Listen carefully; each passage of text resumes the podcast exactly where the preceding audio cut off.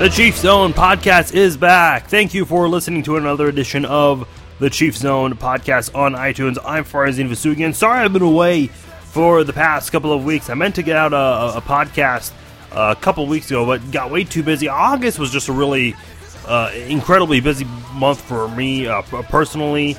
Uh, I tried to do one last week. Of course, uh, after such a hectic month when I have some time. Uh, I get sick and I'm unable to do the podcast, so I missed a couple of preseason games to uh, touch on with you guys, but that's okay. Nonetheless, we'll still move on and uh, do the podcast. Well, I'll, talk a little bit about the preseason and, uh, what had happened, but for the most part, we're just going to move on and discuss Kansas City's 53 man roster going into the 2016 NFL season. I know a lot of you guys are really excited about it uh, as the Chiefs. This is Andy Reid's fourth year with the football team, and I, I think expectations are high. And you, you guys have already heard my thoughts about what I think is going to happen with this team. You guys know I'm not as optimistic as most Chiefs fans and the media going into this season for Kansas City.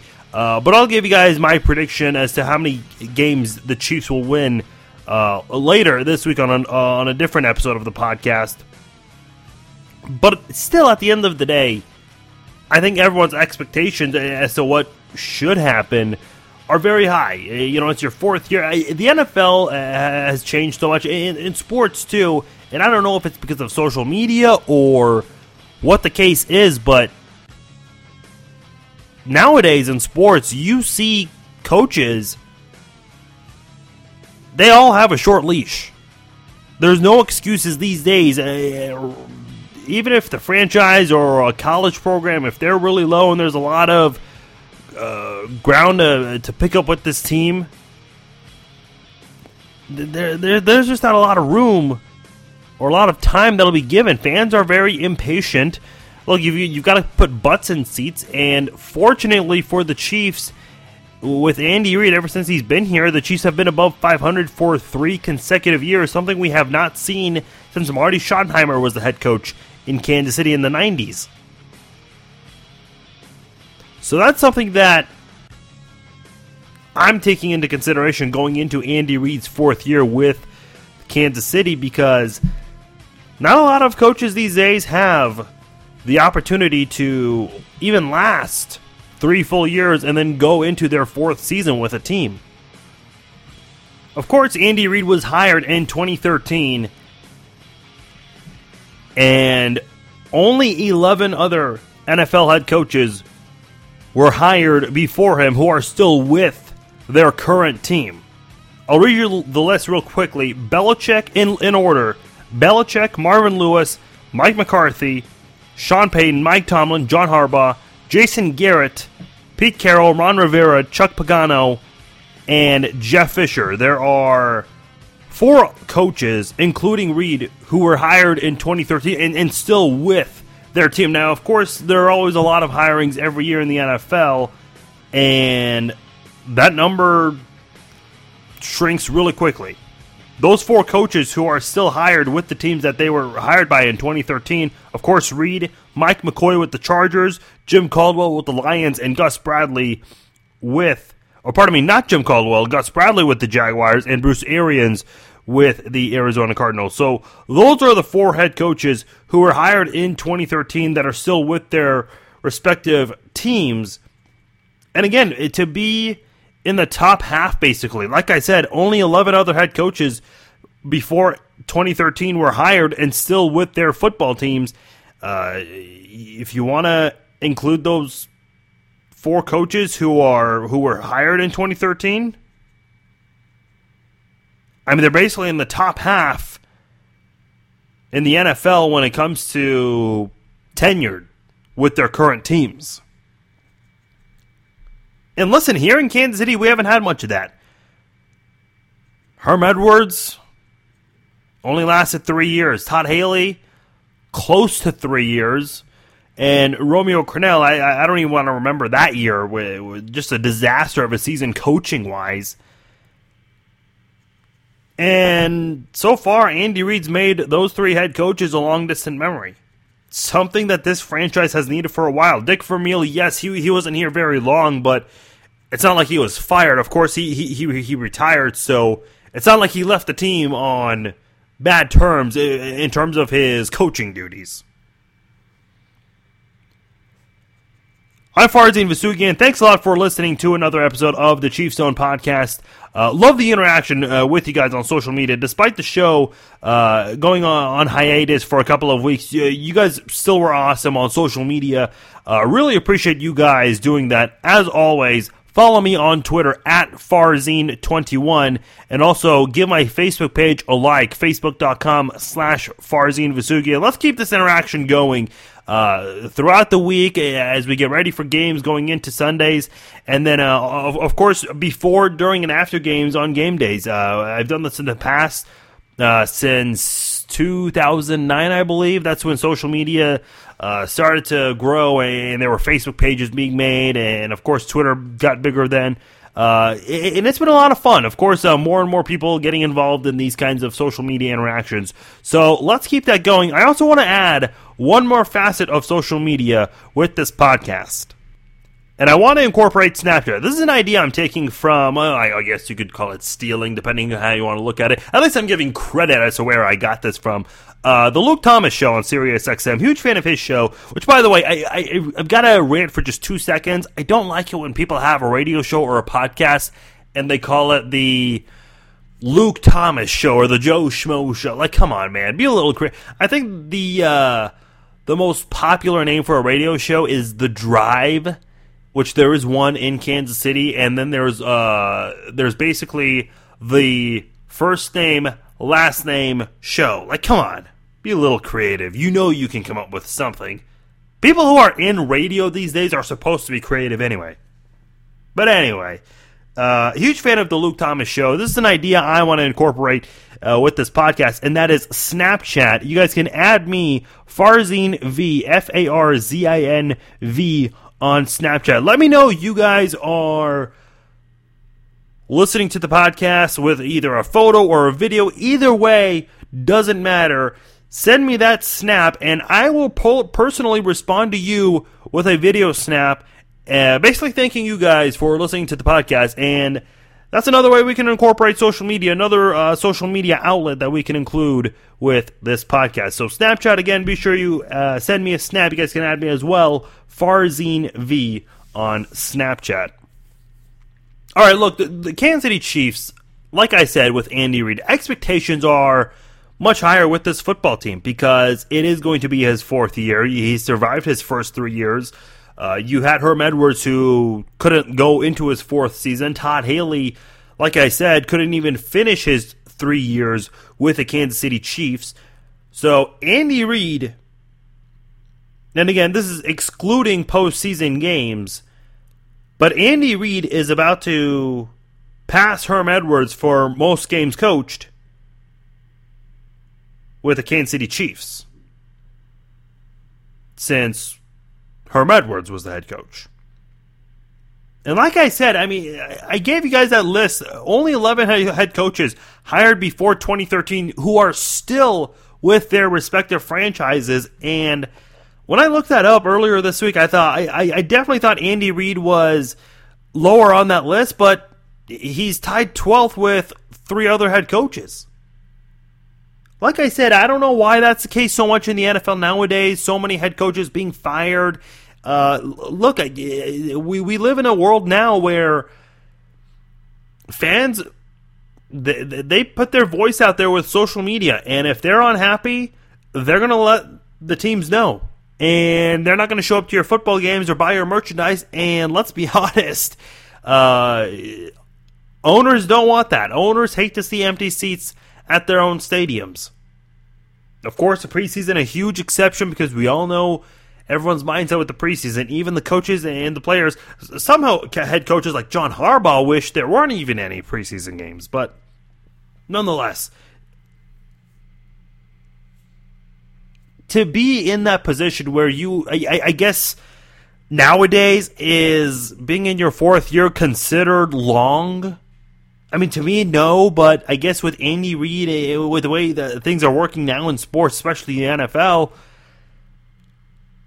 I guess that's a that's a positive thing, a very positive thing. So take it for what it's worth. Uh, again, I kind of mentioned this in the out of bounds segment uh, last podcast when I compared Michael Phelps. Uh, you know, what's the level of competition he keeps going up against? Maybe it's not much, but it's enough to be ahead of the people that he's beating. Usain Bolt doesn't even look like he's running full speed, but fast enough that he's beating the guys behind him.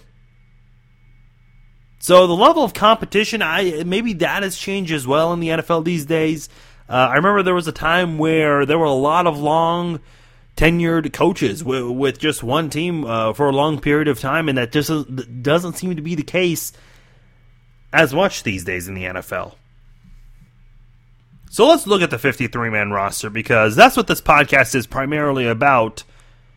As the Chiefs made a couple of surprising moves lately. Marcus Cooper, uh, the cornerback, traded to San Francisco. Uh, something I missed that uh, while the podcast was away, Kenneth Acker was traded for, acquired from San Francisco.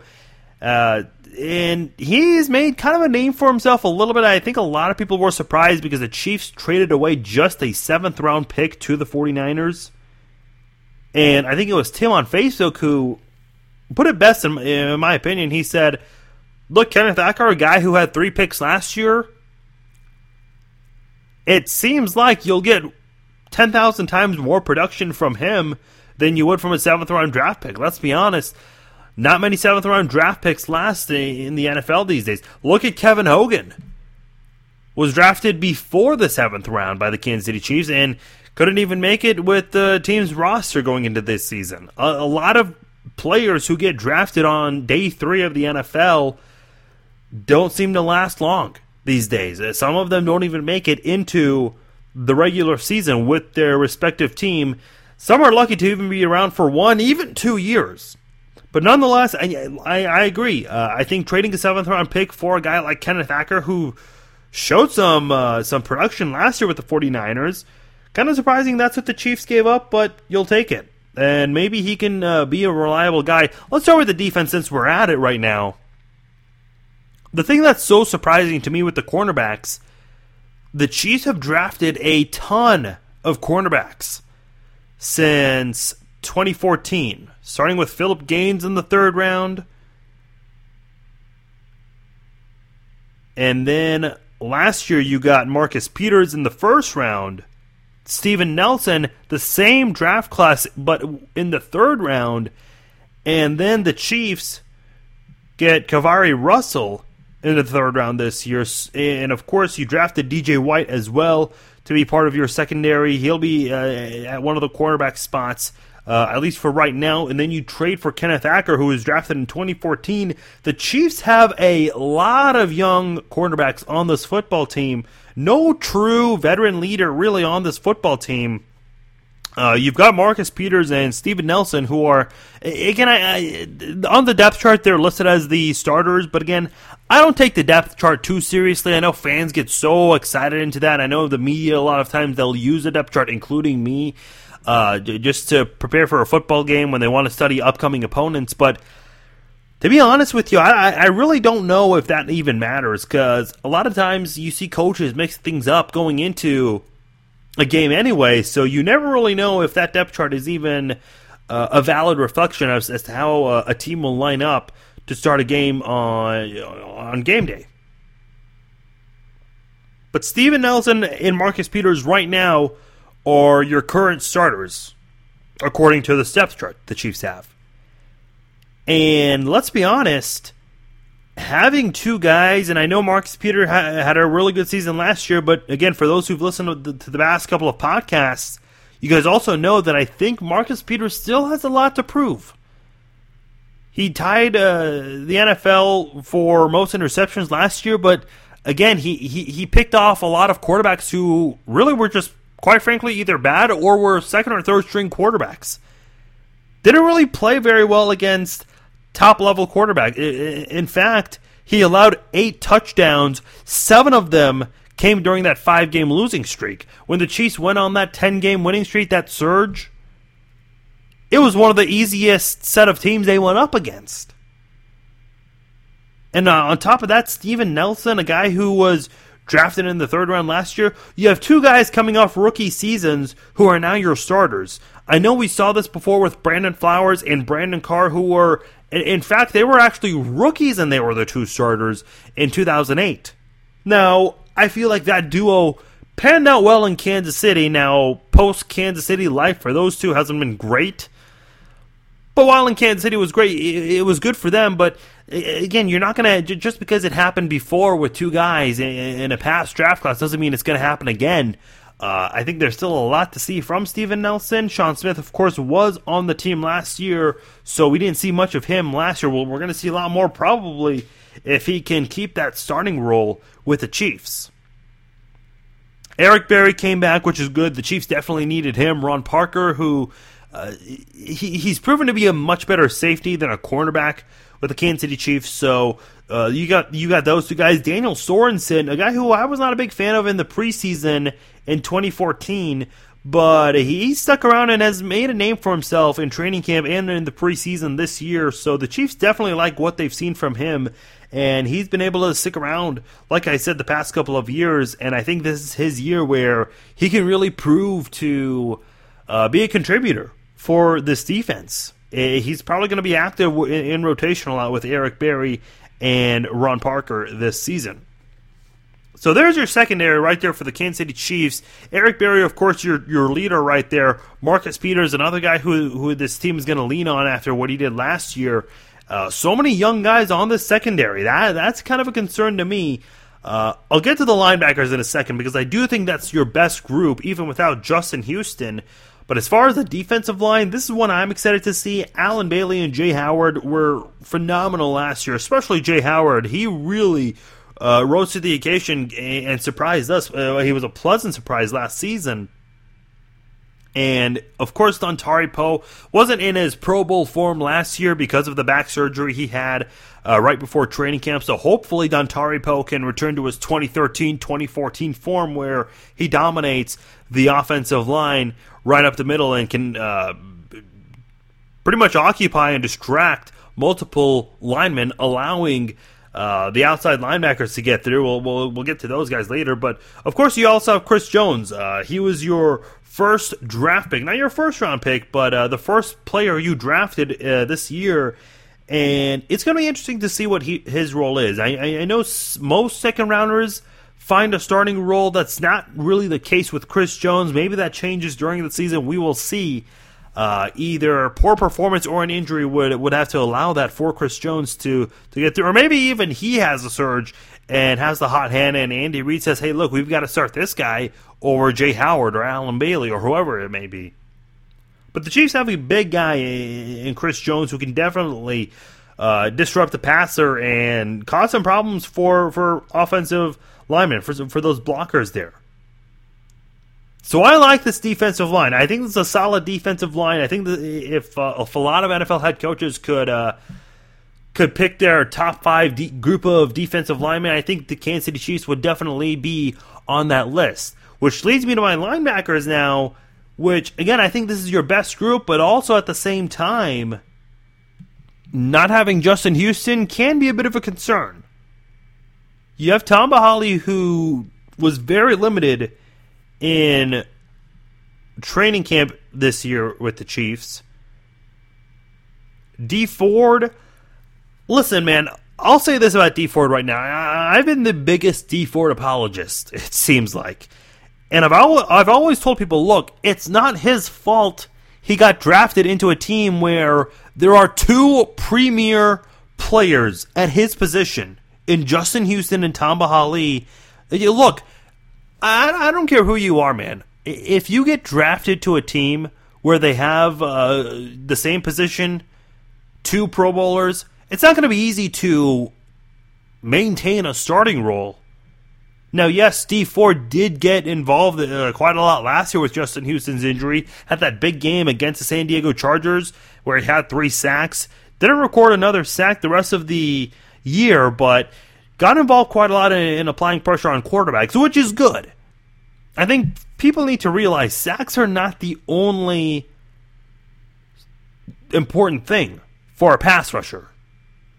How many quarterback pressures or quarterback knockout knockdowns they get, that's another factor for these outside linebackers and defensive ends.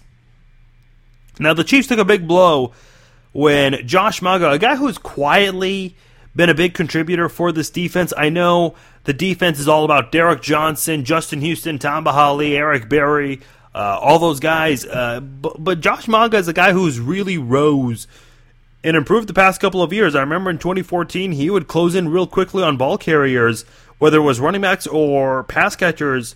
Uh, as soon as someone caught the football or, or passed the line of scrimmage, if it was a running play, Josh Mauga was so quick to close in and not let those guys get a lot of yards. So last year he, he used his hands a bit more, got a couple of interceptions, had a big interception in the playoffs right before halftime against the Texans where he uh, he he picked off. I, I, don't even remember who it was for the Texans last year. Quarterback. Uh, the Texans were just a disaster under center, but uh, came away with the pick, preventing the Texans to score when they were in the red zone, and uh, got the pick right in the end zone. Ran I think 19 yards. And that was a big reason as to why the Texans were unable to get any points in that football game. That was a golden opportunity to not only score, but cut the deficit big time right before halftime and I think that's one thing I'm going to miss with Josh Mauga is uh, just the way he contributed to this football team. So that's a huge loss for Kansas City. But at the same time, Justin March is the guy who I remember last year. The coaching staff was really impressed with what he did in training camp. We didn't see it translate to the preseason preseason as much. This year, we finally saw more of him in the preseason. And same with the guy with Dadi Nicolas, who had a very impressive game uh, in, in week four. Now, again, it is week four. Uh, of a preseason game, which, you know, how seriously can you take those games? I don't know, but the Chiefs uh, felt like it was good enough for him to stay on this football team. And listen, if D, this is the year for Dee Ford, he's the primary guy going into week one because of Justin Houston's recovery from surgery. If Dee Ford does not contribute in the first couple of weeks, I know it's a very small window right there. But listen, this was your first round draft pick from 2014. This is a guy who's got to step up, and if he doesn't do that going into the first couple of games of the season, I think Dadi Nicolas might be the guy who gets the starting spot by the time the Chiefs play the Steelers in week four. Derrick Johnson, we all know what he's about, and I think uh, he's going to be uh, a really important part uh, of this football team.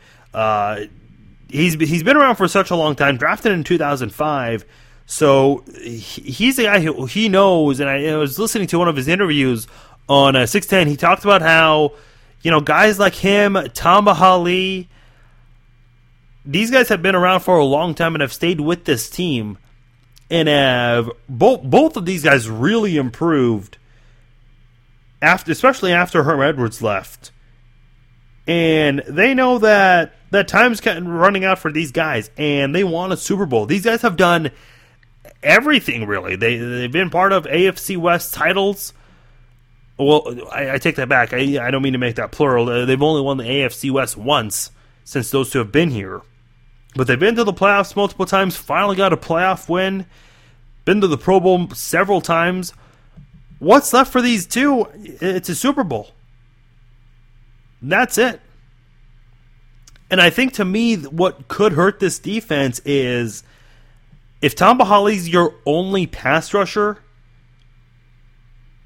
maybe the defensive line can step up and fill in for the absence of Justin Houston. Because look, if you've got some good defensive ends, even in a 3 4 scheme, it can still go a long ways. And your defensive ends really can be contributors when it comes to pressures and even getting sacks.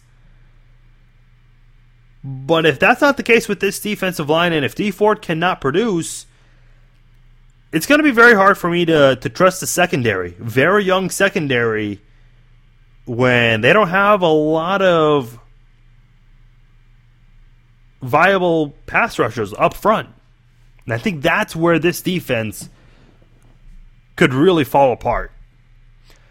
Switching over to the offense now. I'll just say this about the quarterbacks. Uh, nothing too surprising from me. Alex Smith, Nick Foles. Uh, I know Nick Foles was a candidate to possibly be traded to Dallas or Minnesota because of uh, the voids they have with their quarterbacks and the recent injuries, but I think the Chiefs want to keep Nick Foles, especially for the future, because Alex Smith's contract next year gives the Chiefs some leeway as to whether or not they want to trade him or let him go and not take a giant cap hit uh, with money there. Tyler Bray, I'm not too surprised he was he he, he stayed with this football team. He did sign a an extension a couple of uh, last year before being placed on IR. So the Chiefs, I think, see something in him. Aaron Murray didn't do himself any favors right after being put on the trade block by the Chiefs through uh, two picks in the final preseason game, and I, I, think that was just enough for the Chiefs to say, "Hey, look, we've we've got to part ways with this guy."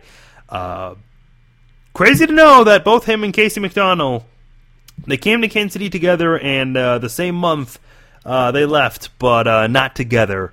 Uh, unfortunately for those two, I know I know Casey McDonald's been a big topic for uh, sports fans in Kansas City, but Kevin Hogan, I, I mentioned earlier, uh, a late round draft pick, but I, I, think with so many quarterbacks on this team, there just was was not enough room.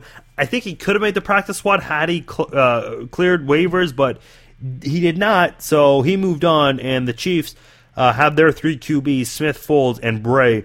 I want to go to the offensive line first because that's where offense offenses succeed. If the offensive line is good, I think Eric Fisher is poised for a much better year. I think this could be a Pro Bowl year for Eric Fisher. He improved during 2015 and, of course, had a big game against someone who who a lot of people might call the best defensive player in the NFL today, and J.J. Watt. So Eric Fisher, I've got high expectations from him. I think he's finally going to be the guy. I, I know the 2013 draft class wasn't a great one, but I think he can prove that he is now a quality number one overall guy, number one overall draft pick. Parker Ehinger, drafted in the fourth round this past year, might get that starting role, kind of similar to Zach Fulton, who was drafted really late in 2014, but ended up starting quite a lot for the Chiefs during his rookie campaign. Mitch Morse, someone who the Chiefs were very impressed with, and knowing what we know now about that 2015 draft class, I think Mitch Morse could easily be a first round draft pick had we redone that 2015 draft. Laurent Duvernay Tardif, another guy who improved during the 2015 surge the Chiefs had, but again, how much of that is due to the easy schedule and how much is it is really because of him? And I get it. You need a stepping stone to find a way to improve. So hopefully the Chiefs can build from that and carry that over and when they have a much tougher schedule. I think the most exciting acquisition for the Chiefs this offseason was Mitchell Schwartz. His brother, of course, played here, uh, coming from the Cleveland Browns. And, and listen, I, know he allowed 10 sacks last year, but when you have that quarterback carousel that the Cleveland Browns have had, uh, not just last year, but through over the past decade, really, it's hard for offensive linemen to really just be in tune. And, you know, when you have guys like Johnny Manziel who runs around a lot, it's easier to sack a guy like that you know, you you can be mobile. That's one thing, but if you don't know how to avoid pressure, there's just nothing you can do about it. If you're an offensive lineman, it's just going to hurt you, and there's going to be a sack allowed in your in your stat. But of course, we have media outlets like Pro Football Focus who grade players based on how they do specifically with, with, with offensive linemen, but also you know if they allow a sack, is that really their fault? I mean, Mitchell Schwartz was the number two rated right tackle by Pro Football Focus, so that's something to consider with him as he is entering his first year with the Kansas City Chiefs. Jamaal Charles may not be available going into week one. Is that going to matter a whole lot with the Kansas City Chiefs when they face the San Diego Chargers with the running backs that they'll have behind Jamaal Charles. Keep in mind, the Chiefs did defeat the Chargers twice last year without Jamaal Charles. I know the second time around, uh, the offensive uh, effort was very lackluster, especially in the rushing department. Uh, but hey, look, uh, you found a way to still win twice against uh, a Chargers team that might be very similar uh, this year. And you've got the same running backs essentially. Uh, so the Kansas City Chiefs, I don't know if that's going to matter much if Jamaal Charles misses the first game of the season. I said this in the offseason. If Jamaal Charles doesn't rush for 1,000 yards, that's fine with me. I don't really want to see him rush for 1,000 yards. You know what you're going to get from Jamaal Charles. This is a now, I mean, especially with the injuries that he's dealt with in his career, I think you've got to go easy on him and not have him carry the ball so much. You know what Charcandrick West and Spencer Ware are capable of. You know, I, I guess you can, eh, between the three, maybe have it 50, 25, 25, give Jamaal Charles 50% of the the load, and then split split it between Charcandrick West and Spencer Ware because let's face it, the more fresh that these guys are, the better it's going to be for your offense and the rushing attack. I know in the NFL, you don't see a lot of run first teams, but the Chiefs can still be a run first team. And I know in the NFL, there aren't any more down for down backs, which is fine. You just adjust to the way things are going and changing in the game of football. So the Chiefs, if there are positions, I'll, go over the defense one more time. If there are positions where the Chiefs have a top five player at that position, Eric Berry is certainly one of them. Tamba Hali, Marcus Peter, or pardon me, uh, Tamba Hali and Derrick Johnson. I think Marcus Peters, if he can prove himself against quality quarterbacks, I think he can definitely cl- climb his way up uh, at that cornerback position. Dontari Poe and the rest of that defensive line, I mean, I mean, those are guys who are really good. I think they're definitely top 10 guys, maybe closing in on, on top five at their positions. As far as the offense, Jamaal Charles is a top five running back. He may not have that statistically this year, but he could still be that top producer if he rotates actively with West and Ware. Anthony Sherman, I also think, is one of the better fullbacks in the NFL. I know not a lot of NFL teams have that. They put a tight end there instead.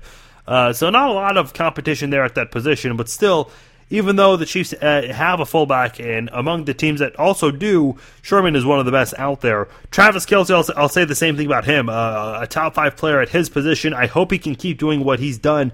Uh, this is the best tight end the Chiefs have had since Tony Moeaki. and unfortunately, he couldn't even live up to his potential because of the injuries that that derailed his career. Really.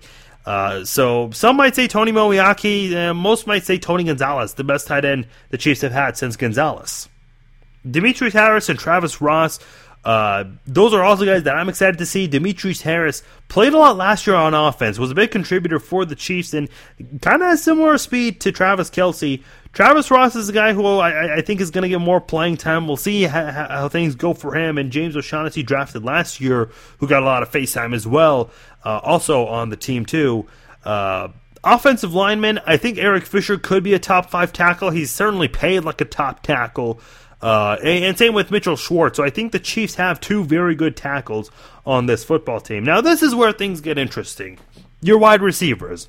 We still remember a couple of years ago the Chiefs didn't throw a touchdown pass to a wide receiver, and things changed quite a bit last year when the Chiefs got going with Jeremy Maclin who was phenomenal. Of course, a big, probably the biggest acquisition for the Chiefs ever since Andy Reid got here. I'll even say bigger than the Alex Smith trade. As far as behind Jeremy Maclin, who, who's your number two guy? Rod Streater was just traded away recently to the 49ers. Is Albert Wilson a guy who you have a lot of confidence in? I mean, he's got great speed, as does Chris Conley and, and rookie Tyreek Hill, eh, and also uh, DeAnthony Thomas, who, you know, I, I really don't know what that was about last year, where he was healthy but was not part of the active 53 man roster. I, I just don't know what's going on with DeAnthony Thomas. I'm not quite sure who your true number two receiver will be in week one and if it's going to be the same player in week 17. I think that's the biggest question mark with this football team because, let's be honest, Alex Smith, uh, in the system that he's in with Andy Reid's offense, it's a pass heavy offense. And Jamaal Charles, he's a guy, of course, he's going to be catching a lot of passes. Uh, same with Weston Ware. Uh, you know, Alex Smith, he, he, he loves tight ends. Had a great run with uh, Vernon over in San Francisco. So you know him and Travis Kelce are going to continue that rapport on the field. And of course, Jeremy Maclin, I, I think he and Alex Smith are going to do a lot of damage this year against opposing defenses. But listen, you're going to need another guy to step up too. And don't get me wrong, I think Albert Wilson was a he was a contributor at best to me. Chris Conley, a lot of people are expecting him to be the number two wide receiver for the Chiefs. Of course, people are talking about how he had a monster combine during his uh, campaign, rookie campaign, before being drafted, but we haven't seen so much of that translate on the field. Now, of course, something that stood out to a lot of people is Chris Conley did catch a touchdown pass in the playoff win over the Texans when Jeremy Maclin got hurt. He filled in for Jeremy Maclin and helped the Chiefs finish that drive with a touchdown reception. Tyreek Hill, listen, I like his speed. It's been talked about quite a lot this offseason, but he just had the most horrible preseason game against the Packers. Tyler Bray threw the ball to him right to his hands three times in the first half, all resulted in drops. And look, I know not, not every. How, how do I how do I word this? A lot because a lot of people feel like if a receiver has a hand on a football, he has to catch it, and that's truly not the case. A lot of times, passes can be super high, and yeah, sure, maybe you jump high and, and barely get a, a, a tip on that football, but doesn't mean it was a catchable ball by all means. The passes Tyler Bray threw to to Tyreek Hill were super catchable. And listen, I know a lot of people might say, "Well, why don't you go out there trying to?" Well, I'm not the one getting paid a lot of money in the NFL. I mean, these guys are. And listen, in the NFL, you, people, we all saw how impatient fans got with Dwayne Bowe when his drops just continued to be an issue. And I think the Chiefs were so patient with it over the years because who else would were they going to throw to? They didn't have anybody else. Listen, man, Tyreek Hill is going to have a very short career with the Kansas City Chiefs if he does not adjust those drops. Yeah, listen, I know in the preseason we cannot take things too seriously, but things like drops, uh, those are red flags right there. I've got to say it, but hopefully he can erase that because this is also going to be your punt returner. That's a little alarming there. So hopefully he can fix things up with his hands and go out there and do what he needs to do. And speaking of what he needs to do, I know a lot of people criticize the Chiefs for drafting him and I know on the broadcast they talked about this on uh, the television broadcast that he's come in, he's he's done what the Chiefs have asked him to do in terms of getting help uh, off the field. So, uh, listen, I I'm certainly not uh, a, a, fan of what he's done or, or anyone who in his position, but I'm a fan of improving. You, you, you know, uh, listen. Just for 30 seconds, I want to go on this uh, topic for, for, for a moment because I think sometimes we forget that we're we're not perfect. I mean, none of us are. But at the same time, I also understand that some people have done actions that are just not justifiable. Not you can't justify it. Just like the situation with Tyreek Hill. Hopefully he's learned from that. All all you can say at this point. Hopefully he's learned from that and he's getting the help he needs to never do that again. Now, is that going to be enough for fans to get behind him? I know some of you guys on social media have talked to me about this. Uh, Facebook.com slash Farzin Vousoughian. Give it a like there. Also, follow me on Twitter and tweet me at Farzin21. Some of you guys, regardless, will not root for him, and I understand that.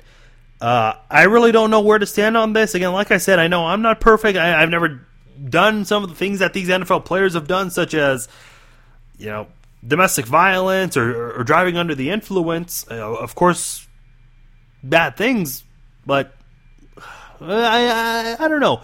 If it was me, I, I, I definitely would have been okay with him not being drafted. But the Chiefs and the NFL as a whole, they're not into the business of finding character guys. I mean, let, us be honest. Uh, NFL teams love to talk about their players and how great characters they are, but at the end of the day, the NFL is a business and they want to find ways to win games. And the Chiefs believe that with Tyreek Hill's speed, they can find ways to win games on offense and on special teams. As far as Tyreek Hill and his his responsibilities on special teams, it's going to be a little interesting because De'Anthony Thomas is still on this team, a guy who looked really good with the Chiefs a couple of years ago during his rookie season, but we haven't seen the same De'Anthony Thomas since then. And look, the Chiefs have had some really good special teams guys. Uh, Jamaal Charles, uh, of course, uh, during the brief time that he was a kick returner, uh, he really excelled at that position. Uh, Dante Hall, we all remember what he did here in Kansas City. Dexter McCluster, I know uh, he got off to a, a, crazy start in that Monday night game against the Chargers in 2010. He went quiet for a while, but then he finally became a Pro Bowl punt returner. Uh, but the Chiefs did let him go and decided to draft De'Anthony Thomas to replace him. But De'Anthony Thomas hasn't been the Dexter McCluster or Darren Sproles type of player that we've been wanting to see from him. And look, we all know Chip Kelly's willing to give up a first round draft pick for any Oregon player that he coached in college. So why not use him as trade bait? I think the Chiefs are trying to do that. We'll see what happens before the trade deadline, but I think De'Anthony Thomas is a guy. If he's very low in your depth chart as a wide receiver, and if he's not your primary return man, I don't know what his role is with the football team. That's something intriguing to me that sticks out with this offense. Seeing uh, De'Anthony Thomas low on the depth chart on both the wide receivers and on special teams. As far as the offense overall, I think the offensive linemen can be good. I, I, think they will be good. It's just how reliable will Alex Smith be for the Chiefs? Can he throw the ball downfield like he did a few times last year? And again, how much of that was due to an easy schedule? And can he do that against tougher defenses? And on top of that, yes, you have Jeremy Maclin Travis Kelce, and Jamaal Charles, who are, I mean, right there, that's a very strong wide receiver, tight end, running back trio. But even nowadays, maybe 10 years ago, you could have gotten away with a really top notch running back, a top notch tight end, and a top notch wide receiver. But nowadays in the NFL, you've got to have viable targets all over the field. I'll say this, and I'll just use Chris Conley as an example because I think he's the most popular guy from Chiefs fans to be the number two wideout. If Chris Conley can be a true number two wide receiver, of course you have Jeremy Maclin opposite of him, and you have Travis Kelce and Jamaal Charles in that really talented and crowded backfield. I think Alex Smith has no excuses this year. I think the offensive line is going to be the, the best group of offensive linemen he's had since 2013. Even then, the 2013 O line wasn't that great. So hopefully, this group can be even better. At this point, I don't know what excuse Alex Smith has. We made a lot of excuses for him in 2014 with the offensive linemen and the wide receivers not doing a lot of uh, favors for him. But 2014 was two years ago, and you've got a much different group of players uh, on this offense than you did back then. And I think it's time for Alex Smith to really showcase what he's capable of. He's a very talented quarterback. And I know he hasn't had the best group of players around him. And some might say, hey, look, you, you make the players around you better if you're a quarterback, which is true. But you can't have just a bunch of terrible players to be around either. I mean, you've got to have some help uh, uh, right next to you. And I think Alex Smith has that for sure this season. My biggest concern is the defense and whether or not that front seven can apply pressure. Because if they can do that, this is going to be a great football team who will compete with the Raiders to win the AFC West and, or possibly make the playoffs as a wild card team. Real quickly, special teams. Knile Davis, I, I, he was on the chopping block, but survived it for right now. Uh, he's one of the better kick returners in the NFL. Tyreek Hill, yes, he's got a lot of speed, but a lot of punt returners do. I mean, there, there's no punt, there's no slow punt returner in the NFL. There really isn't. Some uh, are faster than others. I, will agree to that, but we'll, we'll, we'll say go with Tyreek Hill. Cairo Santos, I know, got off to one of the worst starts a kicker could ever get off to, but he's certainly improved a lot since then. And you also have Dustin Colquitt, who's one of the better punters in the NFL. So you know what you have right there. James Winchester as your long snapper made a couple of mistakes since uh, joining the Chiefs, but for the most part, he's been very consistent. So the Chiefs have uh, a good group of special teams players as well. So there you have it. That's the 53 man roster for the Kansas City Chiefs and my breakdown of it. Uh, I, I, think for the most part, a very good roster from top to bottom, and a good coaching staff to go with it too. Of course, Andy Reid, we know uh, he he's been around the game for so long, and uh, he's done a lot for the Chiefs. Uh, Brad Childress, uh, of course, had some success in Minnesota now as an offensive coordinator, and he's he's been very successful as an offensive coordinator too. Matt Nagy who's the co-offensive coordinator, which you don't see in the NFL these days or ever really.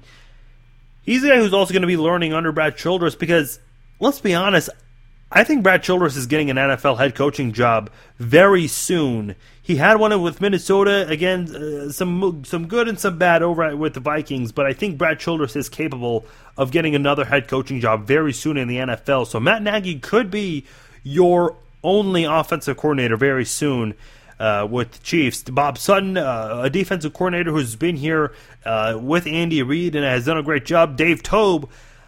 I got to be honest, I'm surprised he did not get a head coaching job this past offseason. Uh, this could be his last year with the Chiefs, too.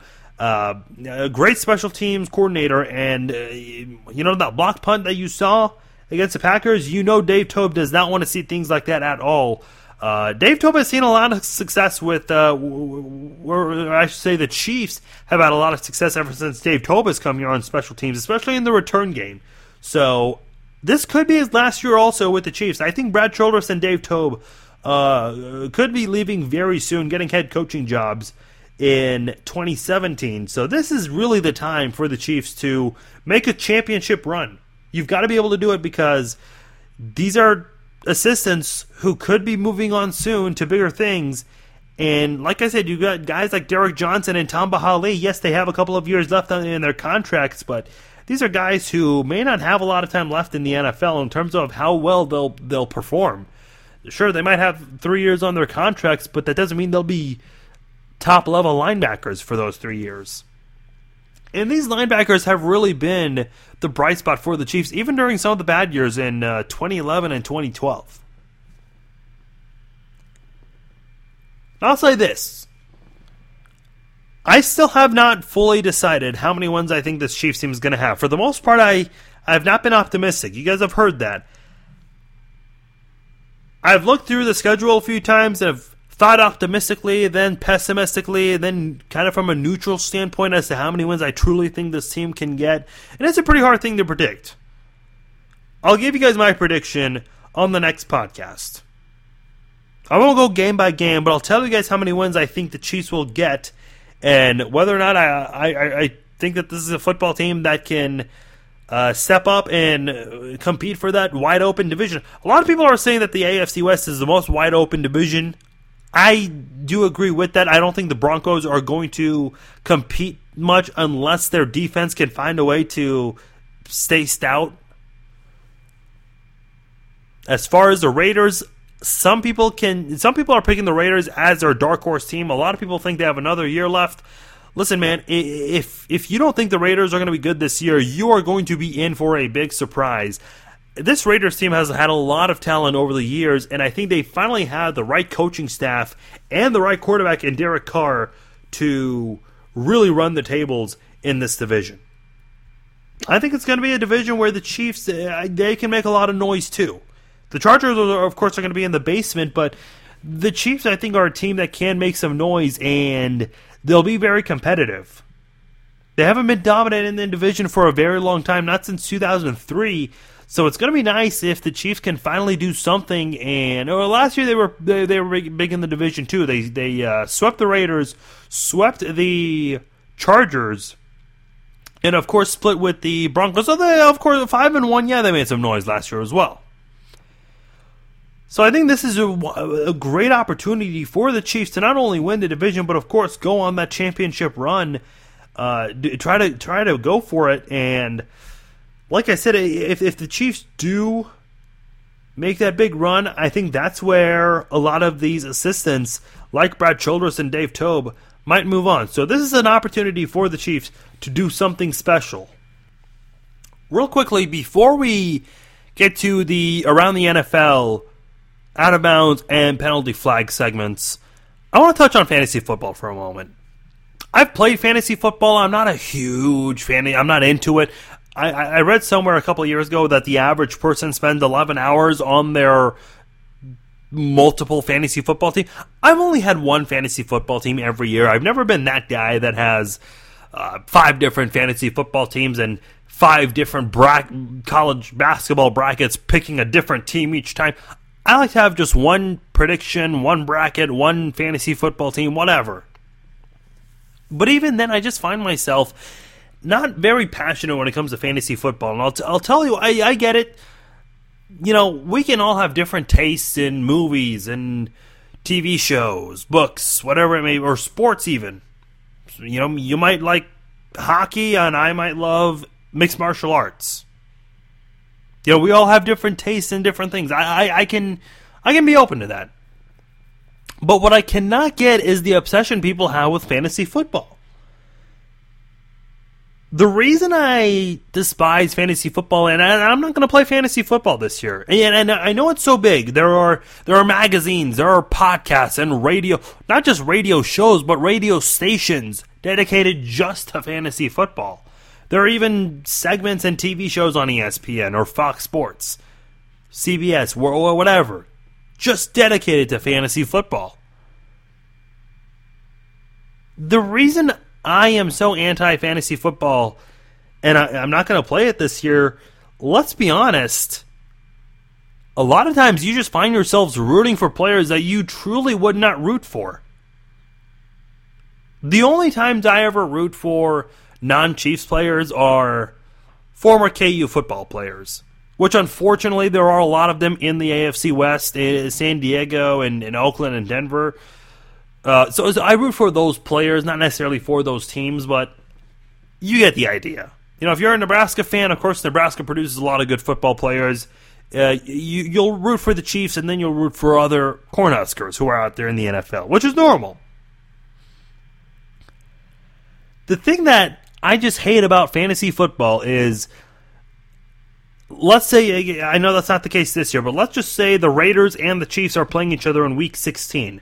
Of course, the I'll root for the Chiefs always, but if the Chiefs are one game behind the Raiders in the AFC West and the Raiders are in first place, Chiefs are in second place. Again, like I said, one game apart going into week 16. And if I have Derek Carr as my quarterback, going into a Monday night football game and I might need three touchdowns in order to win my championship because let's face it, week 16 is when a lot of leagues end.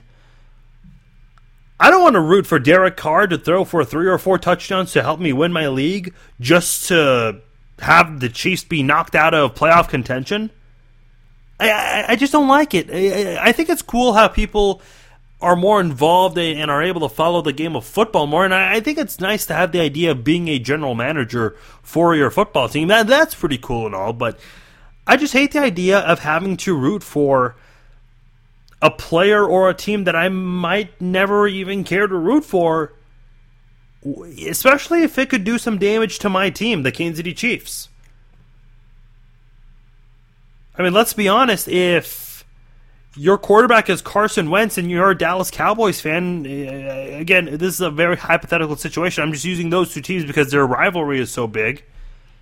But if Carson Wentz is your quarterback and you need him to throw a couple of touchdowns against your own Dallas Cowboys, which could possibly mean the Cowboys being eliminated from playoff contention, you would hate that you don't know what to do there. I've never I've never put money down on fantasy football. I, I really just don't see the point in that for me at least. Uh, I'll be honest, I've always been that guy that's drafted players from the Chiefs, my favorite team, just because they I, I don't know, that's just how it's been for me. I remember there was one game where I had Matt Cassel and Dwayne Bowe and Cassel connected three times with him in the end zone, which helped me out quite a bit, of course, points wise. But really overall, the the thing with me is I just cannot sit there and, say to myself, "Oh man, I hope Derek Carr throws for three or four touchdowns against the Chiefs, and hopefully the Chiefs find a way to win." Like, let's be honest, uh, that's unless it's a shootout. it's just not a realistic thing. I mean, you can't have it both ways. You really cannot. And that's a big reason as to why I, and the only reason why I don't like fantasy football. And for the first time ever, really, I, I'm just not going to play it this year. Let me know what you think. I really want to know if anyone has the same thoughts as I do with fantasy football. I mean, do you do you ever find yourself in that situation and thinking to yourself, "Ah, oh, man, now I have to choose whether or not I want my fantasy football team to win or my real football team to win?" Let me know. Facebook.com slash Farzin Vousoughian, Twitter.com slash Farzin21. And as always, you guys can send me a Snapchat, uh, send a picture or a video to Farzin V, F A R Z I N V, and I will personally respond with a video snap to you. All right, let's go around the NFL.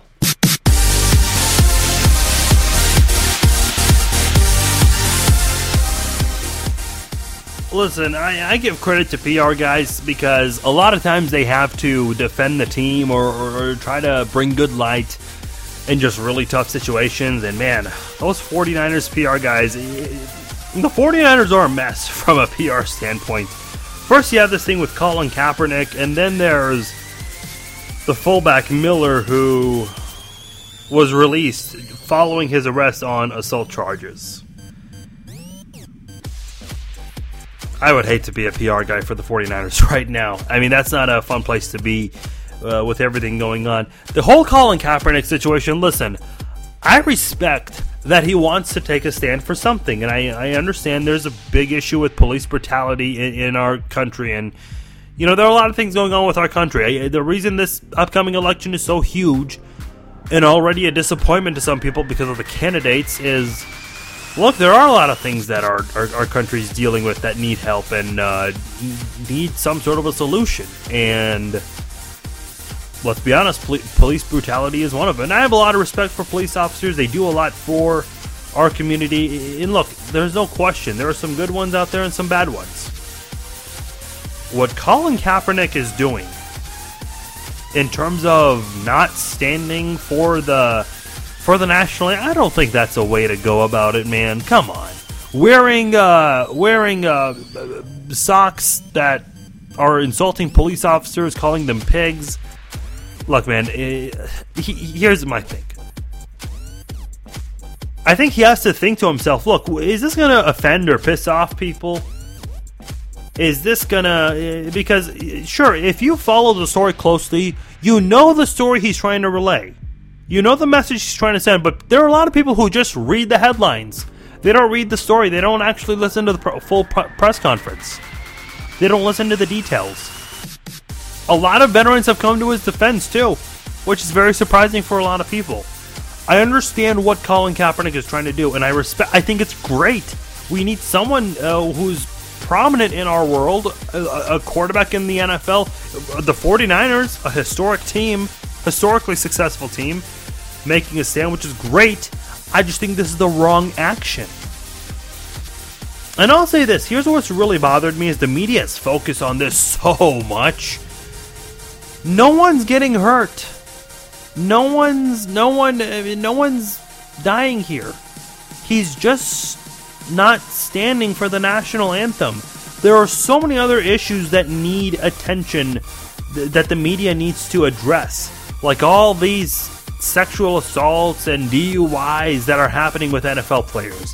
How about we focus on that rather than a guy who just decided to sit during the anthem? Again, I don't agree with his actions, but it's not like something terrible is happening with other people. No one's getting hurt. No one's. Eh, nothing bad has happened to anybody. No one's physically being harmed. There are just some emotional people who, who, who don't like what he's doing. And again, I get that. But there are far more important things the media should be focusing on with NFL players, not what Colin Kaepernick is doing. I just think there are bigger issues in the NFL right now. There really are. All right, let's go out of bounds.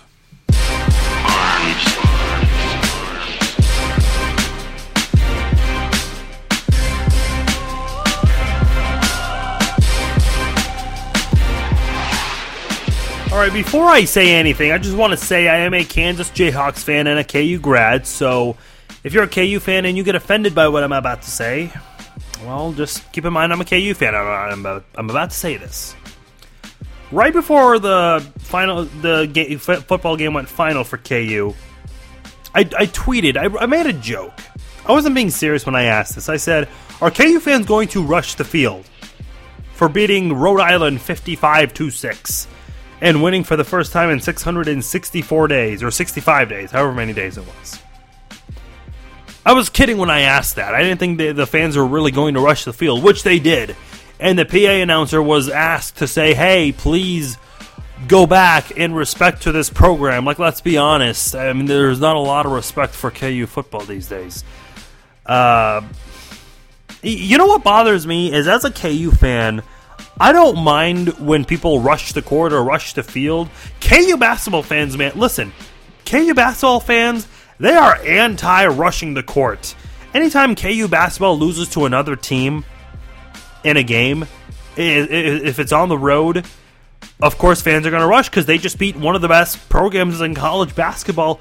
You will not believe how many KU basketball fans get offended by this. They call it classless. They they get all mad and they, they say, "Oh, they're just jealous because they're not us." Well, of course, that's why they rushed the field or the court against you guys. Remember when the Chiefs beat the Steelers in 2009, the defending Super Bowl champions. Remember how excited we got as Chiefs fans because we don't we were struggling that year. Same thing in 2011 when the Chiefs beat the Packers, who are unbeaten and reigning Super Bowl champions. Oh, by the way, they did it when Todd Haley got fired just six days prior to that, and they change quarterbacks at the same d- amount of days. Listen, man, sports fans get excited when they come up with an upset. So I'm fine with teams rushing the court against my basketball team, the Jayhawks. I mean that that's what college kids like to do. They like to have a little fun. I just don't get why KU basketball fans get so sensitive over this. Yet in football, they rush the field when they finally win a Big 12 game, like they did against West Virginia, I think in 2013. And then in 20 what was it, 2014, they finally won their one and only Big 12 game that year, and fans rushed the field against Iowa State. KU football has defeated teams who finished one place above them in the Big 12 standings, and KU football fans are rushing the field. First of all, you don't rush the field for being another crappy football team, okay? And on top of that, be consistent. I know that's asking a lot from sports fans, but come on. You're you're you're, so sensitive and you're anti court storming, but you're you're rushing the field against when KU beats another bad football program. I mean, that's laughable. I, I posted this on my Facebook, my, my personal Facebook page and you will not believe how many KU fans I offended with this. I mean, I'm a very outspoken person. Obviously, people who, who do radio shows and podcasts, a columnist, they, are outspoken, obviously. I've got to say, man, uh, you you can't have it both ways. You just can't. And listen, I actually wish KU basketball fans would chill out and actually be would actually do a court storm every now and then. When? I think that it has to be a special occasion because listen, we are Kansas. We are a top-notch program. Maybe it should have happened last year against Kentucky in that crazy game and that went to overtime. I definitely think it should have happened in 2012 during that crazy comeback against Missouri. I think KU really. I, I, was about to say KU basketball fans, but the basketball fans and football fans are the same. They're the same students. KU fans really need to let loose.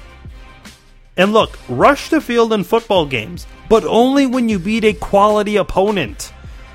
A top 25 opponent. Not a team that finishes one place above you in the standings. Come on. Where's the common sense? I know common sense is so lost in sports, but is it that bad in Lawrence, Kansas? Come on, I don't want to have to throw my alma mater like this under the bus, but I have to. You cannot rush the field for beating Rhode Island. oh, man. Look, I mean, uh, college kids should have fun. Rush the court, rush the field, as long as you're safe. KU fans attacked Kansas State fans for that court storming controversy a couple years ago, and then they do this in football. Give me a break. Time for our last segment. It's time to throw some penalty flags.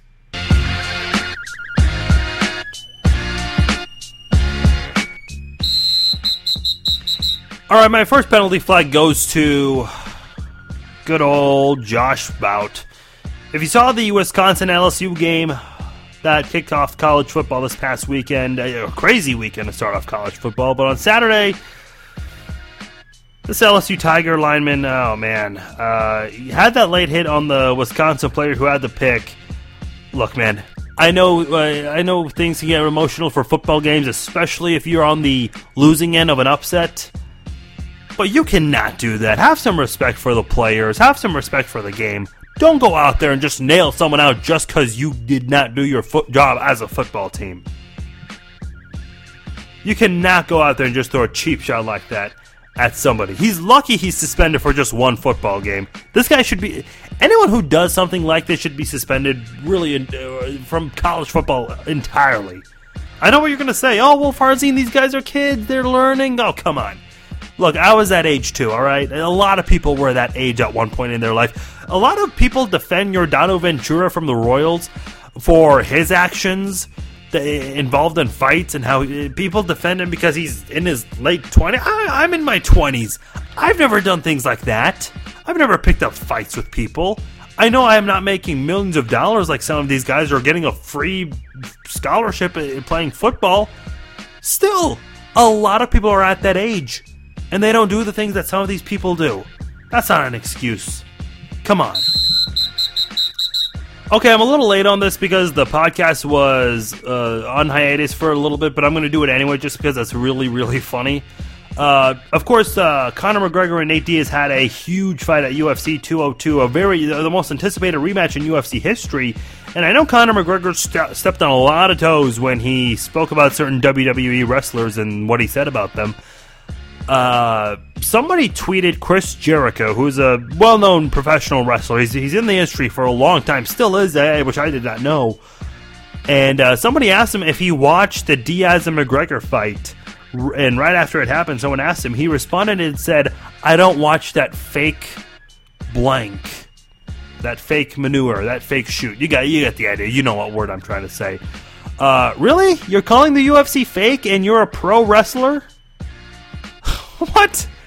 Now, look, I, am not the guy who says wrestling is fake. I, I know if you think wrestling is just a, a fake punch, I mean, you, you, clearly don't know what these pro wrestlers go through to put on a good show. I mean, it's pretty hard. The things they do from the top rope and on top of these cages and ladders and all these crazy things they do. I mean, you've got to be pretty athletic to do what a lot of these pro wrestlers do. So I'm not going to go out there and criticize and say, "Oh, well, well, wrestling's fake altogether." It's scripted, yes, but the inju- some of the injuries are real. Some of them, of course, are fake because these guys have some gigs with modeling or movies that they want to go pursue, which I get. Uh, but really, you're going to call the UFC fake when you know your industry is known for being fake? I think uh, he uh, set himself up for that one. No doubt about it. That'll do it for this edition of the Chief Zone Podcast. Big thanks to you guys for downloading and listening to this edition of the Chief Zone Podcast. Be sure you subscribe to the podcast on iTunes. Tell a friend about it. It's almost football season. Regular season's coming up. Excited about this.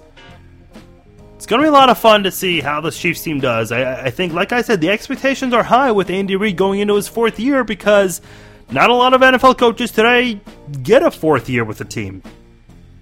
You, you heard the list earlier, and a 53 man roster. It's a it's a good roster to have, especially in the system that Andy Reid runs with the offense and the defense. They've been the bread and butter of this football team for a while, and hopefully they can come through even without Justin Houston for who knows how long. Hopefully soon, but obviously he's got to recover and be 100% because you don't want to make things worse for him during this recovery process. You don't want to bring him back too quickly. Thank you again for listening to the Chiefs Zone Podcast. I'm Farzin Vousoughian. Like my Facebook page, facebook.com slash Farzin Vousoughian. Follow me on Twitter, twitter.com slash Farzin21. Interact with me on there. Let's keep it going throughout the week, and of course, let's do it on game day as well. I'm excited to interact with you guys. It should be a lot of fun. And like I said earlier in the show, let's go ahead and, and incorporate Snapchat into this podcast. Add me on Snapchat, FarzinV, and if you tweet or send me a, a, picture on Snapchat or a video uh, of, of, you listening to the podcast or, or of your computer screen, whatever it may be, I will personally respond with a video Snapchat right back to you. Again, I'm Farzin Vousoughian. Thanks again for listening to the Chiefs Zone podcast. I'll talk to you this week when we do our first game preview of the season. Football season's just around the corner.